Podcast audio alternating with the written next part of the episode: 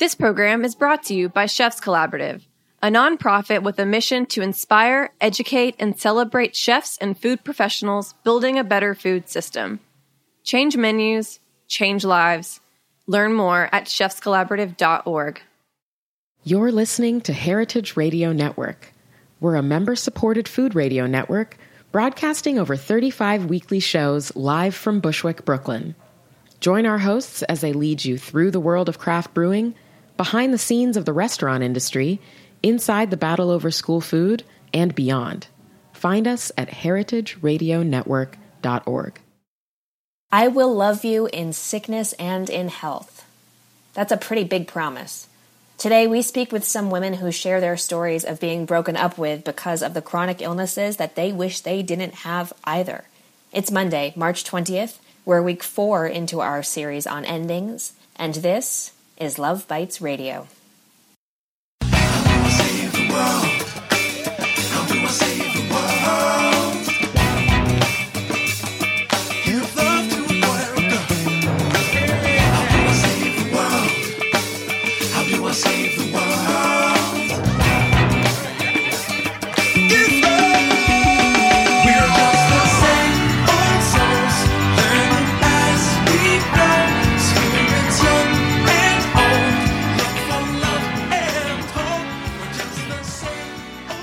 Welcome to Love Bites, coming at you from Heritage Radio Network. I'm your host, Jacqueline Raposo. I am 35 and single. Ben is not with me today because I have a special episode for you as we are on episode four of our series on endings. If you were with us last week, we had Sari Kamen on the show walking us through a particularly hard breakup that she experienced five years ago. And the three of us talked through the crap of endings in general when you don't want them to happen. Today, I want to discuss a very particular kind of breakup. For those of you new to the show, I have a chronic illness stemming from childhood Lyme disease, and that plays into pretty much every romantic relationship I've ever had in one way or another.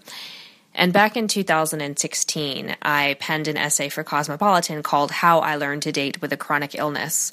And people still find me through that essay. I still get emails and social media messages from men and women figuring out how they are going to go through the hard enough part of dating in the beginning and getting to know somebody when they have an illness to contend with and how you talk about it and when you talk about it and how you interact with another person who might not have the physical limitations that you do. And it can be really daunting. And so people usually find me at the end. They usually Google how to do this when things are not going well or have ended and they are upset about it. So today that's what we're going to talk about. The two women we're going to hear from today are newer in their illnesses and in their experiences than I have been. And I think they have very unique perspectives to share with us. They hope that their stories will maybe connect with others out there who are similarly frustrated and a little down, but also hopeful for the future and wanting some power and control over their situations. So, for the first half of the show, we're going to hear from Jessica. Jessica has POTS, that's postural orthostatic tachycardia syndrome. She first reached out to me back in December after reading that essay and another one that I wrote for Cosmopolitan. And she said, Your article really resonated with me. I also live in New York City, and dating is hard enough as it is. I'm 38 and have been single a while. I met a great guy last night for the first time in years, and he wants kids. Like you mentioned in another article, having kids wasn't something I necessarily wanted in the first place, but after getting POTS, it seemed completely illogical to even entertain the idea. So we're going to hear about that guy that she started dating in December. Because as I got to get to know Jessica, first over email and then in real life, which is the great thing about the internet, it connects those of us who otherwise would be sick and alone in our bedrooms. I sort of saw this relationship play out. And so I asked her for some time on the phone to spell out for me what led to its demise. So let's hear from Jessica. Here she is. So what I have is called POTS, postural orthostatic tachycardia syndrome. My worst symptoms are nausea and fatigue, dizziness, and just feeling downright crappy. I guess the nausea affects dating because if I feel nervous to go meet somebody and I'm already nauseous and then you add like the natural butterflies of when you first start to meet someone new and then it makes it hard to go out to eat. I can only drink one drink before I feel ill. Some people with this can't have any alcohol, but if I try to push it and have two, because I feel like maybe the date's going well, I definitely regret it. Um, and then if the date's going well, sometimes people say, you want to go out to eat? Like, let's grab something to eat. And it's really hard because I can't eat 90% of things at restaurants. So it's kind of stressful. Do you explain at that point, I can't do this because I have an illness, or do you sort of patch it up with something else in the beginning? How much do you tell about mm-hmm. your illness in those early stages? In my head, I'm like, oh, I'm not going to tell them right away. I'm going to see if they like me or I like them and then see what happens. But if it comes up like they want to get another drink or they want to go somewhere to eat, I end up just like saying, oh, like I have a restricted diet and it's kind of hard for me. And then you'd think that would be enough. But then a lot of people, I guess they're trying to make conversations. So like, oh, like what? And I'm like, oh, I, I eat gluten free. Oh, that's okay. We can go somewhere that has a salad. Oh, I can't eat a salad either because I can't digest vegetables.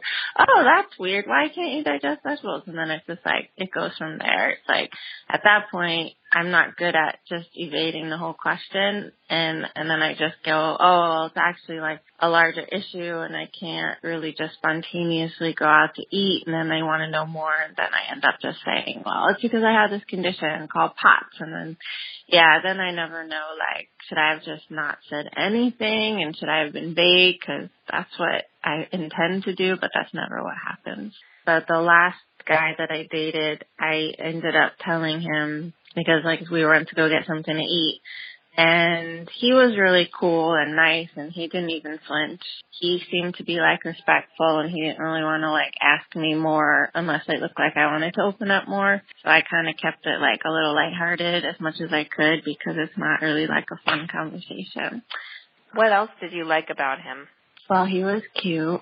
He had a really nice smile and he just seemed really easygoing and nice and he was polite he just had like a nice vibe with him. It's really opening. I can just chill. And how did your illness affect the course of your relationship? It's funny, like I don't feel good a lot, so I tend to like honor my body and rest when I need to but with him, I guess because I hadn't met anybody in a long time that I liked and saw potential with, I pushed myself to hang out later than I would normally. We hung out for like 20 hours straight at one point and like I didn't get any sleep, but I still managed to function. So I think I was on like an adrenaline high. So it was like I wasn't letting my illness get in the way of it. I didn't really feel like it was becoming an issue. Was your breakup not about your illness? Was it completely separate? No, I'm sure it was connected. So he had mentioned that he wanted kids and I was always kind of on the fence about kids even before I got sick. So when he mentioned on our first date about like loving kids and wanting kids, I was like, oh, okay. And then we ended up talking about it. I thought we were on the same page, which was that I said that I don't see myself biologically having children because my doctors told me that it could potentially make me bedridden again and like I just not willing to take that risk. So I mentioned to him that I would be open adoption or or if there was like a surrogate, we had a nanny because I'm so tired, like I need a lot of sleep. I was trying to be open minded because I liked him and I thought, okay, well, if he were open to these things. So on our second date, he seemed like he was open to the idea because after I talked about this, he kissed me for the first time. So I was like, oh, everything is going well in my head. And then he went away for a little bit on a trip with family. And then when he came back, he was like, I really want two kids and I know that like you don't have the energy. And it's just that I realized that why would we start with a negative? And then that really burned because he had painted a picture of what it would be like in his head and he hadn't even seen anything bad yet. And I said, so you don't want to have kids with someone who's not healthy? And he said, I guess. That hurt. He has to do what's right for him. By saying he has to do what's right for him, when you take a bird's eye view of that idea, do you feel like that's a fair thing for somebody to say or feel? I mean, life's not fair. I think everyone is allowed to have their own feelings. You can't force someone to be really empathetic. It's it's not who they are. It's not who they are. I mean, he seemed like a nice guy, but he he hadn't really had any struggle that I heard of. So I feel like to him it just seemed like a lot to take on. Who did you turn to for comfort or advice? It's kind of hard because as much as I have really supportive friends, people can't really get it because they are not in the same situation. So they may get dumped or something for various reasons. But I felt like this guy really liked me. I believe that. I think he was sincere. I mean, he could have totally just used me and had fun with me and not, you know, not really held either of our feelings to any regard, but he did. So I don't really hold it against him. It hurts, but I don't hold it against him. Will this experience with him change how you date going forward in any way? I think from now on, I'm going to be clear from the beginning that I don't want kids. With him, I was kind of trying to be open-minded. Oh, well, it's a possibility we could adopt or whatever. And, and now I feel like that's not true. I was just telling myself that because I liked him. But I really don't want to adopt. Like, I'm tired. Like, I really don't want to deal with a kid. Like, I just don't. And I think that's gonna mean like now from now on that's going to get out of the way in the beginning and I'm not going to be like, well, would adoption be an option? Because that's kind of leading a guy on to something I don't think I really want. So my, my last question, and when I ask this question, it's not about wanting him back, but are you over the mm-hmm. experience of him and the breakup of him completely? Yeah, I mean, I did check out his Instagram a couple of times because it's public. So I did check that out out of curiosity to see if he was dating anyone or whatever. But I'm over him. I was over him pretty quickly. It was more like the my ego was hurt. I don't honestly want to be with somebody who is already ready to run and they haven't seen anything yet. I'm over it. I just don't really look forward to having this conversation again and having to explain it and then you just don't know like if they're going to stop talking to you because of this or because it's just you that they don't like as a person or like you just don't know. But I'd rather try than not date at all, you know. So, in a way, Jessica and I are lucky because when we found out that we couldn't or shouldn't have children, it wasn't such a huge blow to our spirits because we didn't really want them to begin with. But most of the women who reach out to me they do want children and they're mourning that loss along with the other complications that come with relationships with illness. So, for anyone listening in that boat, I just want to let you know that I do sympathize because that is a much harder scenario to navigate, especially because you lose so much when you start dealing with a chronic illness regarding your sense of self and what you saw for your future. There's a lot of reshaping that happens whether you're in a relationship or are looking for one. But no matter what side of that coin you fall on, I do agree with Jessica regarding being upfront to begin with. And luckily, with online dating, you can be pretty clear about that in certain circumstances. On dating sites like OKCupid, you can just put in there that you don't want to have children and only be matched up with other people that don't want children. On swiping apps like Bumble and Tinder, I put in my little three lines that I don't want children most of the time. Men do not read that, but at least I've put that there and I've tried. And I try to keep in mind that many people, both women and men, don't want children for a variety of reasons. Illness is just one of them. And so, while some people will not be gracious about that, I have had a man tell me that he didn't want to date me because he's very family focused, as if I'm not. For the most part, there are still people out there. That brings me to my general point of advice for the first half of our show. Everyone has baggage. They have their own issues that they're working through that they bring to the table. My issues happen to be mostly based in having a chronic illness. I found that the more honest I can be, the more I can own it, the more time I spend focusing on reminding myself what I can bring to a relationship to balance out the fact that no, I cannot have children, to balance out the fact that no, I cannot go to that outdoor concert or I cannot go camping just on a whim, or I cannot go rock climbing, or I cannot be a gym partner.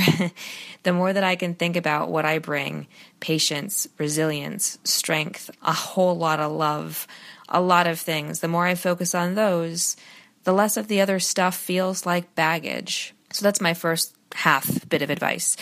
And we're going to take a commercial break and come back and hear from Rachel about a different aspect of dating and breaking up because of chronic illness. But before we do, I want to give you one more last little self plug because this Thursday I am speaking at Designers and Geeks here in New York City doing a little talk about managing online personality disorder.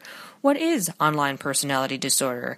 I made it up. It's basically because I write about all of this stuff about food and relationships and chronic illness, etc. And I have this radio show which I produce and co-host, and I have the Marching with Me campaign for chronic illness advocates, and I have my year of abstinence, which is this big life project I'm doing to help me mentally balance out being a human being who does all of those things. And so I'm speaking about that at Designers and Geeks on Thursday. I would love to see any and all of you there. It's $20 $5 a ticket, but if you use code WordsFoodArt, you get $5 off. So please pop that in there so they know that I sent you. And yeah, uh, more information about that is on our website, lovebitesradio.com, along with information about POTS and these essays. That's all up there right now. So sit back, hear about our sponsors, and I will be right back.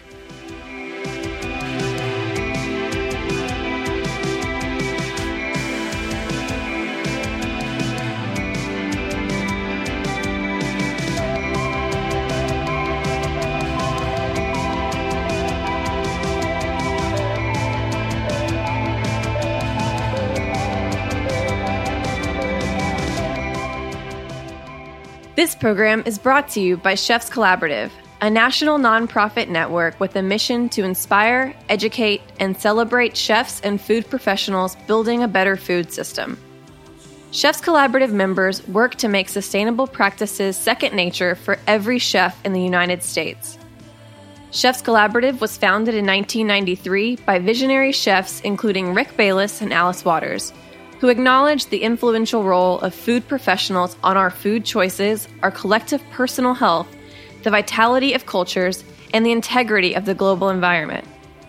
Chefs Collaborative believes that the greater culinary community can be a catalyst for positive change by expanding the market for good food and helping to preserve local farming and fishing communities. Change menus, change lives. Learn more about Chefs Collaborative at chefscollaborative.org.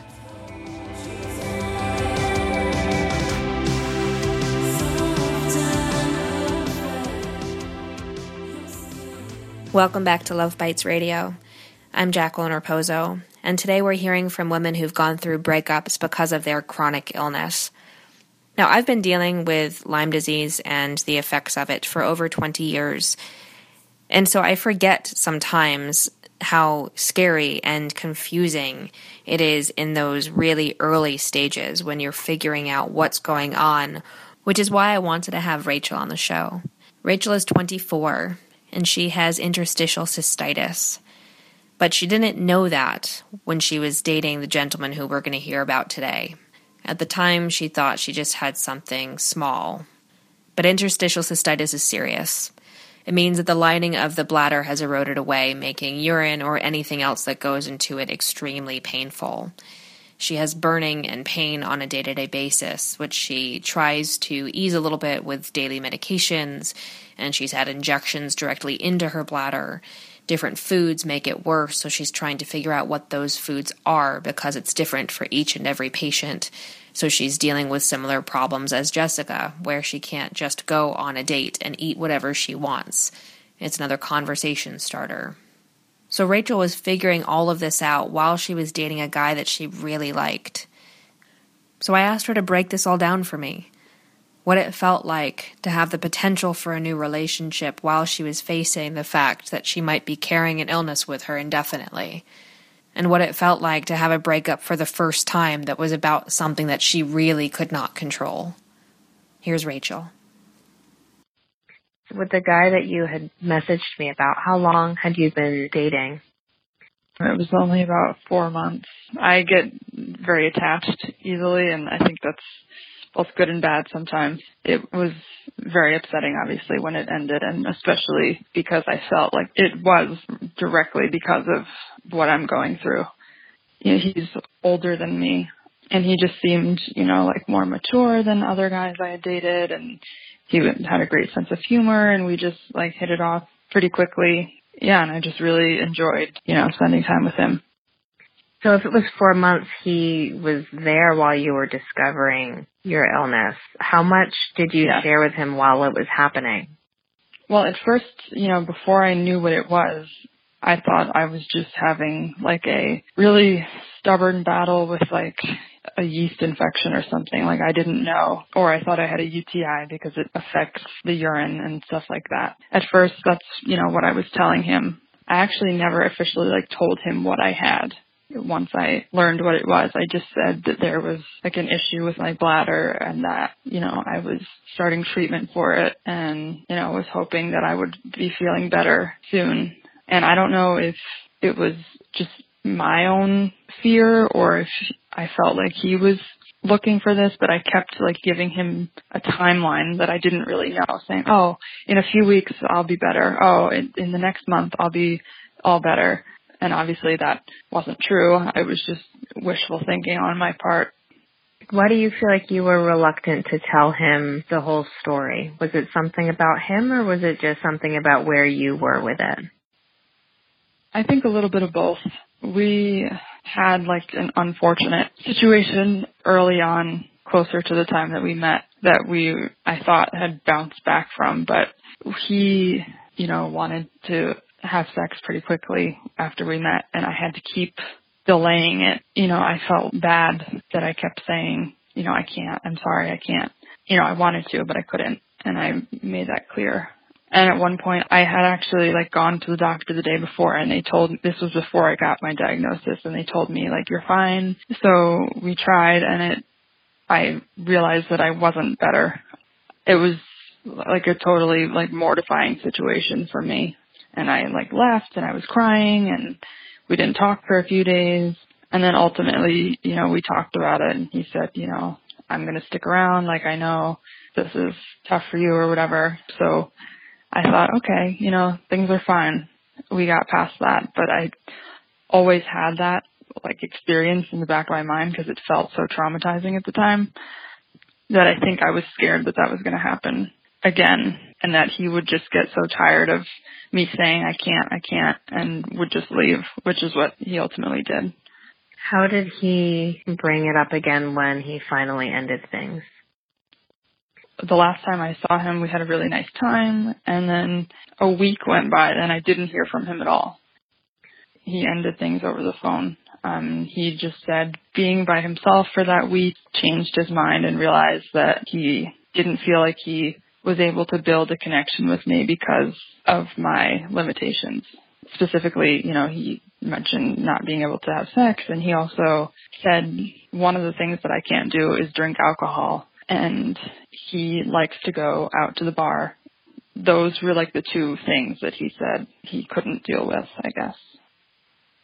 As far as the physical intimacy, is that something that had been an emotional problem for you? As well? Yeah.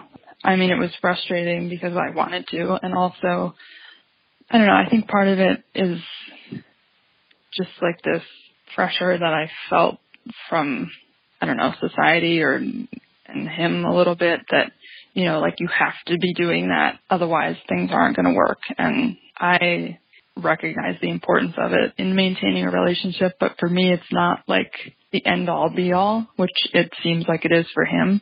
It was kind of was conflicting for me because that's what I believe, but I also had this feeling like, oh, like, you know, he's going to leave if I can't do this, which is terrible because I don't want to yeah. be somebody who thinks like that. But I kept having that thought and it caused me a lot of emotional distress.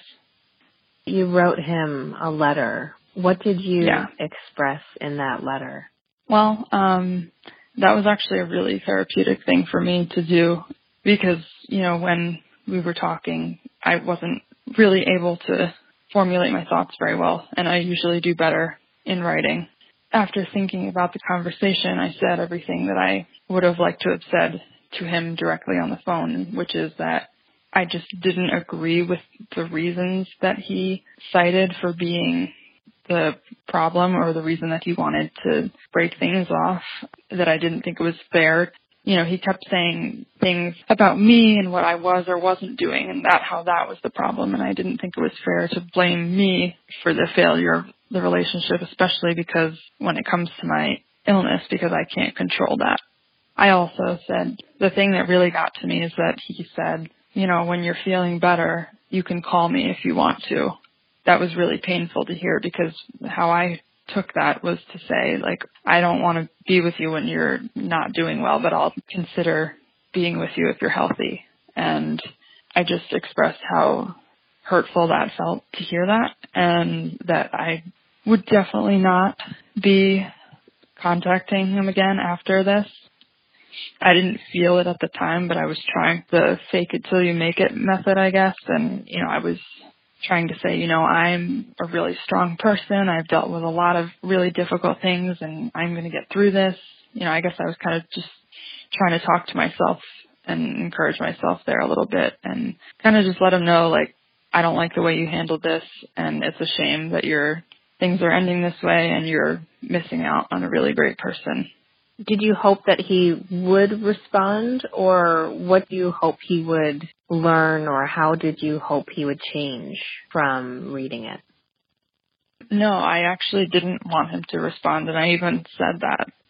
Basically it just felt for me like a way for me to kind of get the last word and just say my piece and feel like I had some control over the situation rather than him just like dumping me off because I'm not doing well. Kind of feel like I was had a choice in the matter and felt like I was walking away too and took some of my power back, I guess. It was more about me, I think. You know, I didn't expect a response and I don't know if he did obviously, but I kind of wanted him to feel a little bit bad about what he did because I I was feeling so poorly about it and I just wanted him to know that, you know, listen, you hurt me. I'm going to be fine, but you hurt me and I just wanted him to feel some weight in those words is this experience going to change how you approach the next relationship you start? Yes, definitely. I mean, I'm not planning on dating at all right now. Um, I mean, if something comes along organically, then, you know, we'll see, but I'm not going to put any effort into it right now. I need to, you know, get myself to a more stable place. But yeah, um, in the future, I think it's going to be a little bit more challenging for me to go into something and tell somebody about this. I'll, you know, be anxious about what their response is going to be. So I think I'm going to be more cautious and more anxious initially. Uh, yeah, I think that's the biggest thing. I mean, hopefully someday I'll meet somebody who is understanding and also I hope, you know, that I'm better able to manage this in the future so that it doesn't feel like it impacts my life in such a big way as it does now. So, Rachel is dealing with a very complicated addition to her illness and her inability right now to have sex, as that's obviously something that's very important to many people, especially in the early stages of a relationship. And honestly, that is not my area of expertise to give advice on. If you've listened to the show, I actually speak a lot about the opposite. And so while I wholeheartedly sympathize with her situation, I'm going to sort of pass the buck with this one and send anybody in that boat to chronicsex.org and Kirsten Schultz over there. She focuses on sex and sexuality. And I'm going to try to get her on the show at some point to discuss that. But what I will say is that first of all, of course, no one should make you feel pressured to do something you don't want to do, especially physically or sexually. But aside from that, when you have a chronic illness, you need to take the time to absorb and process for yourself. I don't agree, and Ben and I have talked about this on the show, that you have to be in the right place or the healthiest you've ever been physically, mentally, or emotionally to be in a relationship. That whole idea that you have to love yourself before you love someone else, we've discussed before.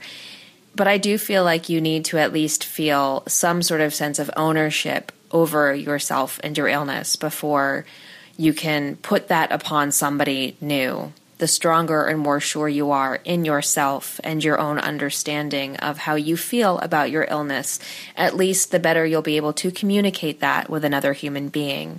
But regarding breakups, since we are talking about breakups with chronic illness today, they do suck more when it is about your illness. Because I don't know about anybody listening, but I wish I didn't have my illness. Yes, it's taught me a lot about life and I do feel like many things about my level of compassion and patience and resilience have come from it. But I live in pain pretty much every day. When we started this show, I had a lot more energy and strength. And over the last two years, that has gone downhill again. And I am not dating now because of it. And when I do, it is a lot harder to date. It is a lot harder to even get down into the studio, which is why I am not in the studio today for this show. Rachel and Jessica and I also have invisible illnesses. There's a lot that goes into this. That's very different, obviously, than people who have physical disabilities that you can see. That's a whole nother pool. But when you go through a breakup because of chronic illness, it just feels like another thing you have to grapple with that really does threaten your sense of self. So, if there's anything we take from this first episode, we're going to come back next week with our second. I hope it's that that's what we've got to just sort of bear down and focus on, recognizing our self worth and our badassery despite. If you have anything that you want to share with me about this episode or your experience, I would love to hear it. Our email is lovebites at heritageradionetwork.org. I hope you come back next week for part two slash episode six of this series. Until then, thank you so much to our engineer Vitor. Our theme song is Give Love by Josh Dion. I am Jacqueline Raposo and my co-host Ben Rosenblatt will be back with us very soon. Love Bites will be back at the same time next week right here at Heritage Radio Network.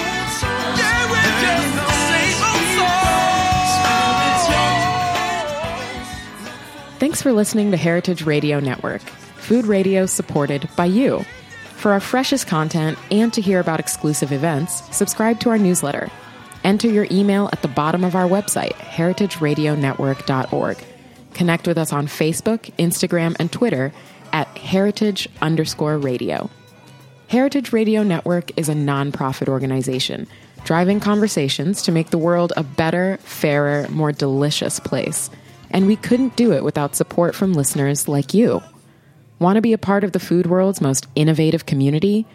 Rate the shows you like, tell your friends, and please join our community by becoming a member. Just click on the beating heart at the top right of our homepage. Thanks for listening.